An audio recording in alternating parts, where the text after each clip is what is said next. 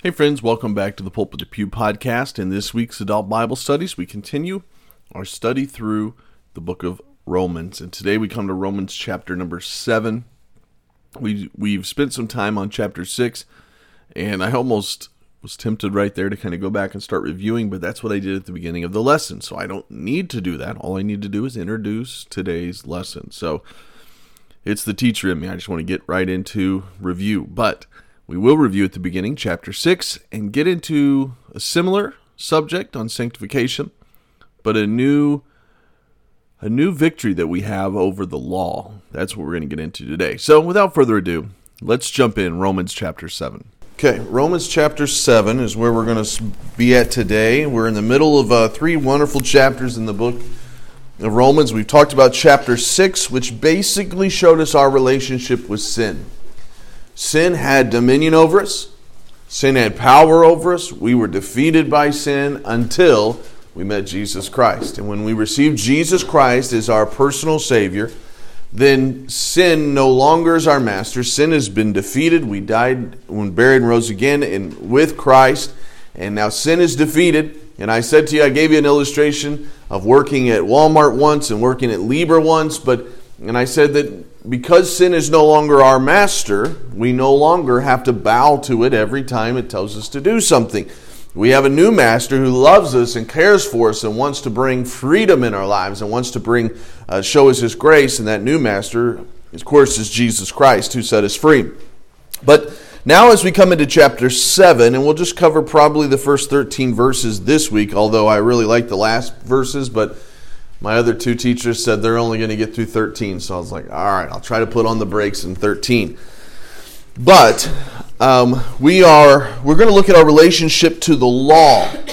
Now, at first, you may say, okay, what does that really have to do with anything? Our relationship to the law, and actually, in our churches today, it has uh, quite a bit to do. And I'm trying to think of the best way to to get the point across but not to park here too long because it could be easy to do and you could pick on a lot of things that could get really controversial. But we all understand there's just uh, that we don't get, we're not saved by doing good works or by obeying the law. And anyone that would say that you need to do this, you need to keep all of the Ten Commandments and then you will get to heaven we would define that person as a legalist because they're telling us that we have to do something in order to get to heaven.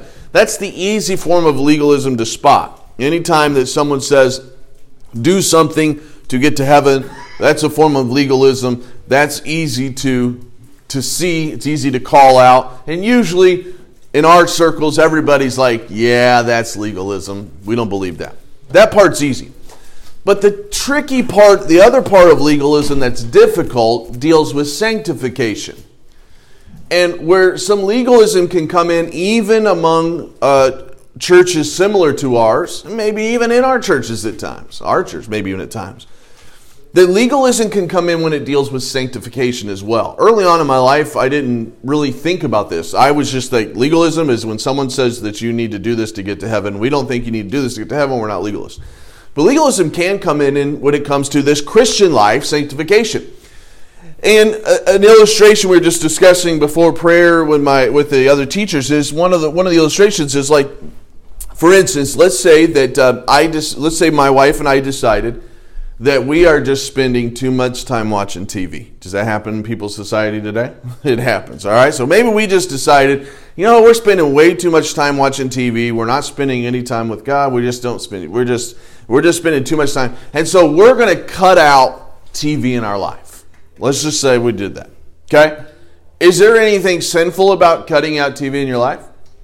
Could it be profitable for us spiritually to cut out TV in our lives? It could be. You know, if, if it's hindering my, our relationship with God, if we're watching some bad things or whatever, it could be beneficial. So, is there anything wrong with us making a family decision to cut out TV? No. Now, watch this. So, we cut it out.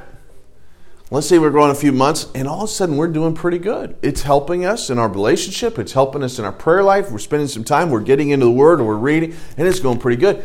And then, and then we go and uh, Ryan Nicole. We're like, hey, can't believe you guys are watching TV. Can't believe you're watching TV. We cut out TV. And you guys are still watching TV? Wow. I, I just can't believe that you guys watch TV. You got, you know what? We were friends, but you guys are TV watchers. And we don't watch TV, and we're doing good spiritually, and you guys are watching TV. We're done. Not gonna, are you going to watch PGA Championship today, Ryan? We're not friends. No, we're not doing it. And now all of a sudden we don't sit by him in church, we don't talk to him, and all of a sudden something that was okay, something that was good for us spiritually, we needed it, we put that onto them. Now, where am I going to go to in the Bible and say, Thou shalt not watch TV? Now, are there some principles? I, I, I, could stand here and I could confidently say there's probably some things we should not watch on TV. And I can find some Bible to back that up. But there's nothing that's going to say I have to put our standard onto them. And so legalism can creep into the church when it comes to the Christian life. Because there may be some things that God wants me to give up. You know, it, may be, you know, we see this sometimes there's the Facebook guys. There's the Facebook, like, I don't do Facebook. I can't believe you do Facebook. I don't do, I hate Facebook personally. I hate it. I have it, I hate it. But there's some Facebook legalists out there being, wow, can't believe you do Facebook. You, I, I can't believe you do Facebook. I know you're a Christian, but you can't be a Christian walking close to God if you're walking, looking at all that trash. That's what some people would say. And you know what? They're Facebook legalists. all right? I'm saying it a little bit lightly. Now, uh, I've used two ones that we probably are not going to run into too much, but understand my caution because I could get it down to something that's going to hit every one of us in this room and I've done them myself. I'm wearing one right now. You know what? Do you know why I'm wearing a suit and tie today? You know where I'm wearing a suit and tie today? Because no one has told me I have to, but I got a feeling my dad, since he has me lead singing, wants me to wear a suit and tie today. He, he never said it, he's never told me, he never puts that, but I have a feeling he probably wants me to. And so I just say, hey, I have the freedom to just wear whatever I want. Now, I shouldn't say that because there is some principles in the Bible about modesty and things like that, and honoring and things like that. But I have the freedom to wear a polo shirt if I wanted in khakis and lead singing, don't I? I mean, there's no nothing in the Bible says I don't. But I honor those in authority that I believe probably want. I, he never said, but I think probably wants me to, so I do it. Now, do I say, Dad, you're a legalist? Because, no, because he never told me I had to. I'm just trying to honor him. So there's some. T- th- this is how this practical thing I'm going to get into. I'm just showing you at the front how this applies in life. Because man, I'm telling you what, I've and I've been a pastor, I've been in churches, I've been in Christian schools. This stuff can get ugly quick, all right? And I'm just giving you some general ones, but it can get really ugly. Because here's the idea: we sometimes in our in our freedom can put our standards on someone else and try to hold them to our standards that may not be Bible. You know who did that in the Bible? What's the name of the people that did that in the Bible? They were the Pharisees. Pharisees did that in the Bible. Now, there are some things that are hinder that can hinder us. There are some some areas that there's some principles that we could be breaking, and it's nothing wrong with with dealing with those. But we're going to see our relationship to the law because some people believe, and some some truly get in the mindset to use my same silly illustrations that that that we have to say no TV so that we can walk close to God. Or that, that God would be more pleased with us, so I get more of God's love. Let me tell you this in my silly illustration at the beginning, us not watching TV does not get us more love than these two watching the PGA Championship today. God's not going to love them more than us. Now we do watch it. I will be watching the PGA, maybe watching the PGA Championship a little bit. I'm just kidding. Uh, so it, it, it, doesn't it doesn't gain you more love. But the idea is when we start getting like if I sit up here and think, hey, I'm probably the most spiritual one in this this class because I'm the only one with this jacket on because Brian already took his off. So I must be the most spiritual one in this class, and God must love me more. You know, if I said that, I would be a legalist. I wouldn't say this is getting me to heaven, but if I thought it got me more of God's love, I've become a legalist. Now, with all those illustrations that are very general, and I could have got a lot more specific, all right, but I'm not going to right now. Let's get into Romans chapter 7. Look at verse 1. He says, Know ye not, brethren, for I speak as them that know the law. And he's talking to a lot of these Jewish Christians that were really hard on this law and understood and believed that they were bound to this law. He says, How that the law hath dominion over a man as long as he liveth. For the woman which hath a husband is bound by the law to her husband so long as he liveth. But if the husband be dead, she is loose from the law of her husband. Now, wives, be careful, all right? Don't go home and start killing your husband, all right? Don't. This is not a passage. This does teach, I believe, that, uh, that but this does teach that you're bound in your marriage to your spouse until one of you die. I really do believe that should is how it should be. But it doesn't mean go kill him so that you can go be with someone else, all right? But look at what he goes on to say. So then, if while her husband liveth she be married to another man, she shall be called an adulteress. But if her husband be dead, she is free from the law, so that she is no adulteress, though she be married to another man. Wherefore, my brethren, ye also are become dead to the law by the body of Christ, that ye should be married to another, even to him who is raised from the dead, that we should bring forth fruit unto God. For when we were in the flesh, the motions of our sins, which were by the law, did work in our members to bring forth fruit unto death. But now we are delivered from the law, that being dead wherein we were held, that we should serve in newness of spirit and not in the oldness of letter. Now, I want to back up here, and before I kind of explain a little bit more of those verses, we have been talking about this, this term that I've already said in here today is sanctification. Sanctification is this. After I got saved, we know salvation. Salvation comes through faith in Jesus Christ as my Savior. When I got saved, I received Jesus Christ as my Savior. One day I'm going to get to heaven. That is glorification. That's when I'm in heaven. No more sin. No more worrying about that. I'm glorification. I'm in heaven. But meanwhile, between the time that I got saved and the time that I get to heaven is this time period called sanctification. It's me growing in my faith. It's me becoming more like Christ and getting and not and and understanding my position to sin and living in victory because of what Jesus Christ has done. In sanctification, we talked about two ways last week. There's positional, which means I'm already in the family of God. It's as if I'm in heaven, I'm in the family of God, but I'm still in this earth. Positionally, I'm a child of God. But sanctification, as far as growing, is progressive. It's the process by which God makes me holy. That one whom He's already declared holy. So God looks down at us and says, That person of mine is holy because of what Jesus did for him, not because he's done anything, that would be legalism, but because what I've what Jesus has done for him. But I am now going to use and work in his life and to make him what he ought to be, just like the little kids song that sometimes they sing.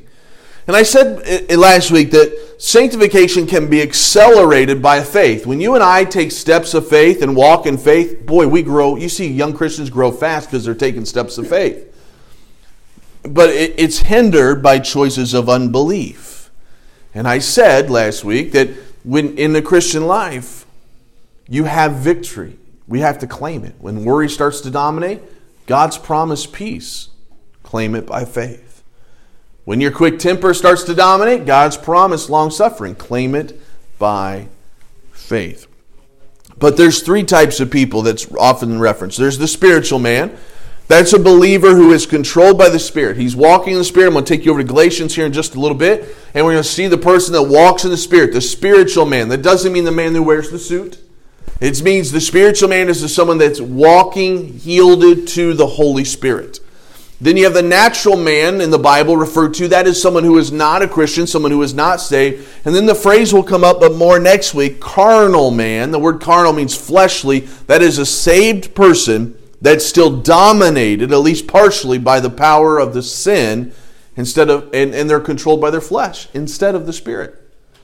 So the carnal man is what we're going to kind of reference a little bit more next week, but what's what we're kind of getting at today. But today we're in the beginning we're showing what is my relationship to this law.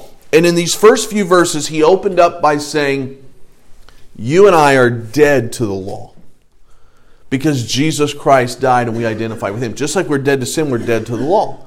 So we no longer have to do, we can't do anything to get to heaven, and we can't do anything to earn God's love. He's saying you're dead to that. Just and he uses an illustration of a husband and wife. And he's writing to an audience that he, he would assume would, would understand that a husband is bound to his wife and a wife to her husband is until death. But the moment someone dies, they're now free to remarry. So if I died today, boom, drop dead teaching, technically Michelle in the next week could get remarried to some other person and come sit in this class. Now, if she did, that's way too fast. And if I can haunt them, if I'm able to haunt someone and I don't think I am, I'm coming back. All right. All right. No, I won't. I won't. I won't go any further with that. But technically, once I die, she is free to remarry. And you and I, when Jesus Christ, the body, and he, and he died and was buried and rose again, he died to set us free from the bondage of the law.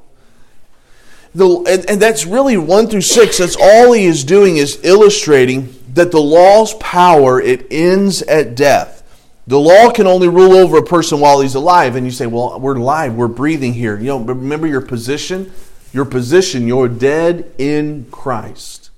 You died with Christ. You rose with Christ victorious. So the law can't rule you anymore. And he uses this illustration, but what he's illustrating is that the body of Christ makes me dead to the law. I have now been released from the law's reign over me. I am now married to Christ. That's when he, when he gets into a little bit. He says now that we he says, We used to bring forth fruit unto death, verse 5, but now we are delivered from the law, that being dead, wherein we were held, that we should serve in newness of spirit and not in the oldness of le- letter. So our new life is by faith, and the enabling the Holy Spirit enables us or helps us to live out the Christian life. And so now we don't have to abide by the letter, but we need to and and really uh, overcome by the letter of the law but we overcome by the Spirit's power. We now have the Spirit of God living inside of us. And so then it kind of gets into, starting in verse 7, what was the purpose of the law then? Because the question comes then, okay, is that law, we would look at as the Ten Commandments, so there are more. Is the law then bad? But he says, no, no, no, I, the law was good. He says, verse 7, what shall we say then? Is the law sin? God forbid. He says, nay, I had not known sin, but by the law for I had not known lust except the law had said, Thou shalt not covet. But sin, taking occasion, the word taking occasion means it's the starting point or it's the base of its operations. So sin, with its base of operations, uh, by the commandment, wrought in me a manner of concupiscence. That's a fun word. But without the law, sin was dead. You ever walk on you ever walk down the sidewalk, saw the sign that says "Do not walk on grass"? What do you want to do? Now, some of you are really spiritual. Probably already did. Probably already did it, but when it says "Do not walk on grass," I just want to walk on the grass because the law is bringing out in me that flesh that says I want to do something wrong. I, Brian told this story today before we prayed, so I'm stealing this illustration from him and see if I get it right. But he was he was talking about how he read about this. There was a place down in Florida that built this condo right on the I mean as close as you could get to the beach. And because when they built it, they realized there could be some people that were fishing off of the deck. I mean, so close. They're like, people are going to be fishing off the deck. And they didn't want people to do that, so they put a sign up that said, do not fish off the deck. And guess what? Everybody was fishing off the deck. And they were so frustrated by it, and the only way they actually stopped it was to take the sign down, and then people didn't think about it. The ones that were coming in now later renting the place didn't think about fishing off the deck. They didn't have as many problems, all because they took a sign down that said, Do not fish off the deck. Because in us is wired in that wicked, sinful nature of ours is to go against whatever the law says. The law reveals in us a sinful nature. And then in verse 8 shows us that by saying take an occasion and rod in all manner of concupiscence, the law provokes the sin that's in us. And that's what the law's job really was. Galatians says it was a schoolmaster to us, but the law is, is revealing in us the flesh. And that's what it does. There's nothing wrong with the law. It did, it did its purpose. Paul said, I didn't, I wouldn't have known covet, except for the law said, Thou shalt not covet. Then I started realizing I'm coveting kind of reminds me of like when you buy we bought a volkswagen or i shouldn't say we shell got a volkswagen she drives it around i'm allowed to every once in a while all right? She drives it i, I don't remember ever seeing a volkswagen what kind is it volkswagen jetta? I don't i you walk me on that lot say find a volkswagen jetta i'm like i have no idea. I don't know cars but i'm like i have no idea. I've never seen a volkswagen jetta. I see Volkswagen Jettas everywhere now. Why does that happen? Because once you're familiar with something, you see it. I, I just think that's the same principle. It's like when you get into sin, and we'll get to you, Brian, your question, but when, when, when the law comes, it reveals, oh, this is this is bad. I've got a problem here. Go ahead, Brian. Is it a sin to walk on the grass or to fish off the deck if it's not breaking the law? Like you know, the, you get arrested for it. Well, I say you were breaking the authority. So if a place says, if the place says don't do this, then we have to. Uh, the principle in the Bible is to follow the authorities that are given. We're not the authority of that place. The, that place is the authority, and they ask us not to. So I would say yes, but I tend to be a little strict on myself. But yes, I would say we abide by the rules. Now well, anyways, I also drive 75 mile an hour and the speed limit's 70, so I don't confess it every time. So we got a little bit of uh, Brian. Just keep your questions to yourself, all right? I'm gonna be. I'm already a slow driver, she says. Now I'm gonna be like very slow, 69 mile an hour instead of 70. But uh, no, good question. So, but but what what all that does is the law was given to us to reveal our sin, but it never gives a hope. So it just beats us up, and it says, and, and I think was it verse in the last part of uh, verse nine. It says, or verse eight it says, "For without the law, sin was dead." It just it just brings about a death. Like we we can't ever accomplish anything. But what the law was supposed to do is reveal to us that we have a need, and that need is Jesus Christ. He's the only one that can satisfy the law. And when He died, was buried, and rose again for us, he arose victorious over sin and death and over the law. He did, fulfilled what the law revealed to us that we had a great need. Let me read down a few more verses. Like verse 9, he says, For I was alive without the law once, but when the commandment came, sin revived and I died. I realized when the law came, sin, I, I realized, what am I going to do? I can't. Verse 10, And the commandment which was ordained to life, I found to be unto death. For sin, taking occasion by the commandment, deceived me, and by it slew me. Wherefore the law is holy, and the commandment is holy, and just and good. Was then that which is good made death unto me? God forbid. But sin, that it might appear sin, worketh death in me, that by that which was good, that sin by commandment might become exceeding sinful. The law fulfilled its purpose. The law was always intended to show me I'm a sinner and show me I needed something other than myself to redeem me.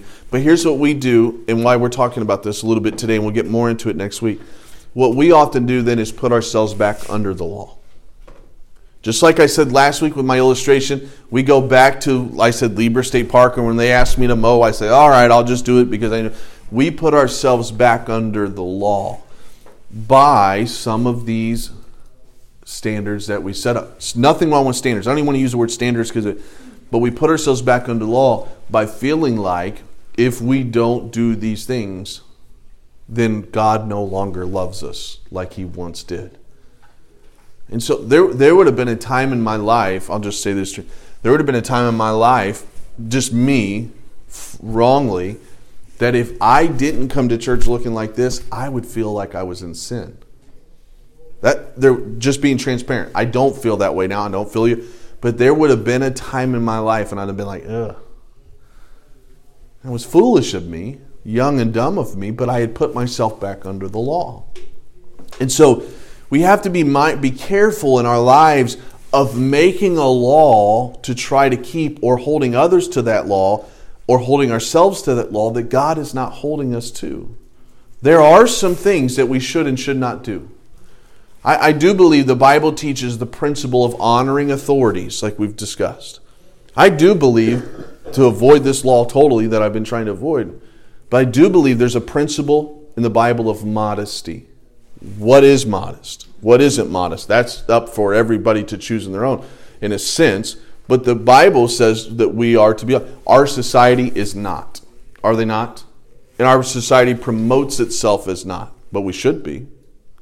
That's, that's a biblical principle that we all have to work through. There's, there's, there's, there's principles in the Bible about things that our eyes should not look on. I went for the easy principle of saying whether we had a TV or didn't. But you know, it's okay to have a TV, but there are some things on the TV that we shouldn't be watching. Is that true? That's not legalism, that's just principles. And so we, we do, where I want to come, I, I started on one side and I want to finish on the other. We do have to know our Bible so we know some things that may be getting us in the flesh. And there may be some areas in where we can draw a line that I may not hold another family to, but I may hold myself to or our family to. But in the end, this sin wants to reign in your life. And it's easy for the people on one side to say, hey, point out, you're a legalist, you're a legalist, you're a legalist, you're a legalist. That's what people want to say all the time today. Well, the other side of that, though, is there's some people that just say, hey, I can do whatever I want. And what really they're doing is, is they're walking in their flesh. All they're trying to do is have an occasion to their flesh. Let's close by going over to Galatians chapter 6 real quick. Er, Galatians chapter 5. I want to get back to Romans 13. My, my teachers wouldn't let me, all right? My other teachers are stopping at 13, but I want to take you to Galatians chapter 5. Because here's, here's the principle Here's and here's what a lot of people worry about because it is tough. Like it is tough to see people that are making occasion to their flesh, they're living in sin, and then and then even though they're living in sin, they're saying, "Hey, I get the freedom to do what I want. Don't be a legalist." Don't. It's hard nowadays to talk through that. But the basic principle is this that if everybody did this verse that I'm going to read, I'm going to read a few, but if everybody did this first verse right here, it would take care of all of this. But not everybody does, and it makes it a little bit difficult. Look at verse 16, one of my favorite verses. Verse 16 of Galatians chapter 5. This, this I say then walk in the Spirit, and you shall not fulfill the lust of the flesh. Now, I'm going to read more in a minute. But that is the key. Now, because it's a term that we don't, we don't understand, maybe, walk in the Spirit, what does that mean? Walk in the Spirit. When I walk, I've been walking around all day. I'm just taking, it's just simply one step after another. In the Spirit means I'm, I'm walking, I'm taking one step after another, led by the Spirit. The Holy Spirit is now leading me. If everyone in this room took serious, I'm not saying you don't, I'm just saying in general, because I know I don't always. But if everyone in this room took serious the fact that the Holy Spirit now lives inside of us, and there are some things that the Holy Spirit's going to say no to, and He's never a legalist. And there are some things the Holy Spirit's going to say, that's okay. And He is full of grace. But if every one of us walked in the Spirit, He says you would not fulfill the lust of the flesh. And then He lists what the flesh is. In, in the flesh, this is our modern day. This is our modern day society. Look, look at this now, some of these words are words we don't use, but let's just see if this is in our modern day society. He first is going to say there's a battle going on, which we've talked about. The lust or the flesh is going to be lusted. That's an old English word. It means it's going to be at war with the spirit every day. But then he says, but if you're led of the spirit, you're not under the law. Well, that's what just we've been talking about. Because if I'm led under, uh, led by the Spirit, I don't I don't have to worry about being under law because the Spirit's never going to lead me into sin. He's going to try to lead me and my family in the way that's right. But then he says, now the works of the flesh are manifest, which are these adultery. Do you not see that on almost every television show you see? Not saying don't watch that television. I'm just saying it's they're making it a modern day thing. That's just ah, adultery is just what happens. Get over it. Fornication. That's any type of sex outside of marriage big generals. I mean, that's everywhere. That's like expected for our for teenagers nowadays. Like they promote it 16 well they used to. I used to use that illustration all the time. Probably shouldn't now. But what is 16 and pregnant? We're celebrating these kids like, hey, congratulations, you're 16 and pregnant. Let's put you on MTV. Or let's just say, hey, raise that kid in a good way. Let's not promote that for other 16 year olds. But hey, we just publicize this stuff nowadays. Fornication. Uncleanness, same thing, another sexual sin. Lasciviousness, that's party like atmosphere, lifestyle, wickedness. Idolatry, putting anything before God. Witchcraft, that's actually the Greek word where we get our word pharmaceutical, which where drugs can be included in that with witchcraft. Just popular today. I mean, we're going on hatred everywhere, variance, emulations, wrath, strife, seditions. All this stuff is there. But he says, but then the fruit of the Spirit is love, joy, peace, long suffering, gentleness, goodness, faith, meekness, temperance. Against such there is no law. And then he says, And they that have crucified the flesh with the affection and lust thereof, if we live in the Spirit, let us also walk in the Spirit. This is the answer. The answer to instead of putting all these laws and saying, hey, we're not going to do this, so you guys shouldn't do this, and we're not doing this, so you guys shouldn't be doing this. Instead of putting all that, here's what we need to do get serious about walking in the Spirit. Because when I walk in the Spirit, you know what? There may be something that we turn on, or there may be something that I go to do, or something I go to say, and all of a sudden that Spirit says, Brad, that's not right. And when the Spirit says that's not right, I need to cut that out. But unfortunately, a lot of us in this sanctification time, we'd either rather have some rules, which is fine, it's called standard, or we'd rather just say, I'm going to do whatever I want to do. No one can tell me what to do. Well, then you're going to end up in this list right here in verse 19. So we're not under the law, that's true. That's great. The law cannot do you any favors for God. You are under grace. God loves you with a maximum amount of love. Nothing you do, nothing you wear, nothing you smell like is going to earn you more love for God.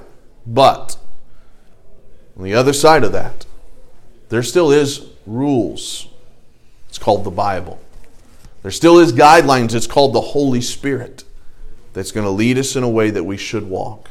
And so get in the Bible, be yielded to the Spirit, and you'll know what God wants you to do and be led by His Holy Spirit. All right, let's pray.